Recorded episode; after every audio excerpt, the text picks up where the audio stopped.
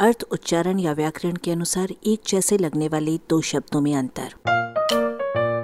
अपनी हिंदी सुधारें। दाढ़ और दांत। कहा जाता है कि मनुष्य के मुँह में बत्तीस दांत होते हैं। इसका मतलब ये है कि हर दाढ़ को भी दांत कहा जा सकता है जबकि हर दांत को दाढ़ नहीं कहा जा सकता। दाढ़ें जबड़े के भीतर चारों कोनों की तरफ़ से मोटे चौड़े और ऊपर से चपटे दांत हैं, जो अन्न आदि को कुचलने और चबाने के काम आते हैं। इन्हें चौभड़ भी कहा जाता है। दाढ़ें कहलाते समय ये दबे ढके दांत स्त्रीलिंग बन जाते हैं। कहते हैं कि अकल दाढ़ निकलने के बाद अकल बढ़ जाती है, पर किसी किसी की अकल दाढ़ तो शादी के बाद निकलती है। दाढ़ी का दाढ़ से गहरा संबंध है। जो दाढ़ों के बाहर थोड़ी या छुट्टी पर विराजमान रहती है। दाढ़ी का एक शब्द दाढ़ी जार बनता है, जो स्त्रियों के द्वारा पुरुषों को दी जाने वाली दाढ़ी की इज़्ज़त पर हमला बोलने वाली गाली है। दाढ़ शब्द संस्कृत में दंष्ट्रा से विकसित हुआ है, जिसका अर्थ बड़ा दांत सुअर के मुँह से आगे की ओर निकला हुआ दांत, हाथी दांत और विशैला दांत भी है। संस्कृत में दंत के मानों में भी हाथी, दांत, सांप आदि का विष दंत शामिल है।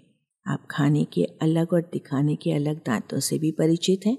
हिंदी में दांता, दांत के आकार का कंगूरा है। वो आरी में भी होता है और कंघे में भी। दांत का काम काटना है, इसलिए हंसिया दांती है।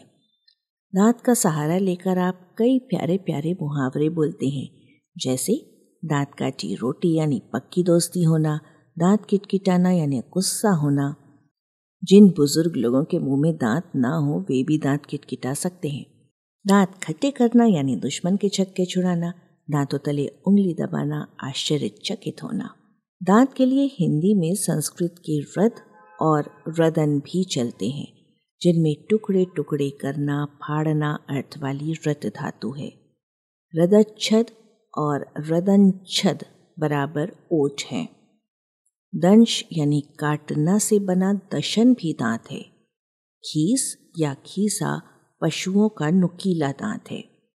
एक व्यक्ति के पूरे दांतों और दाढ़ों का सेट बत्तीसी कहलाता है, लेकिन हर बत्तीसी में बत्तीस की संख्या का होना ज़रूरी नहीं है।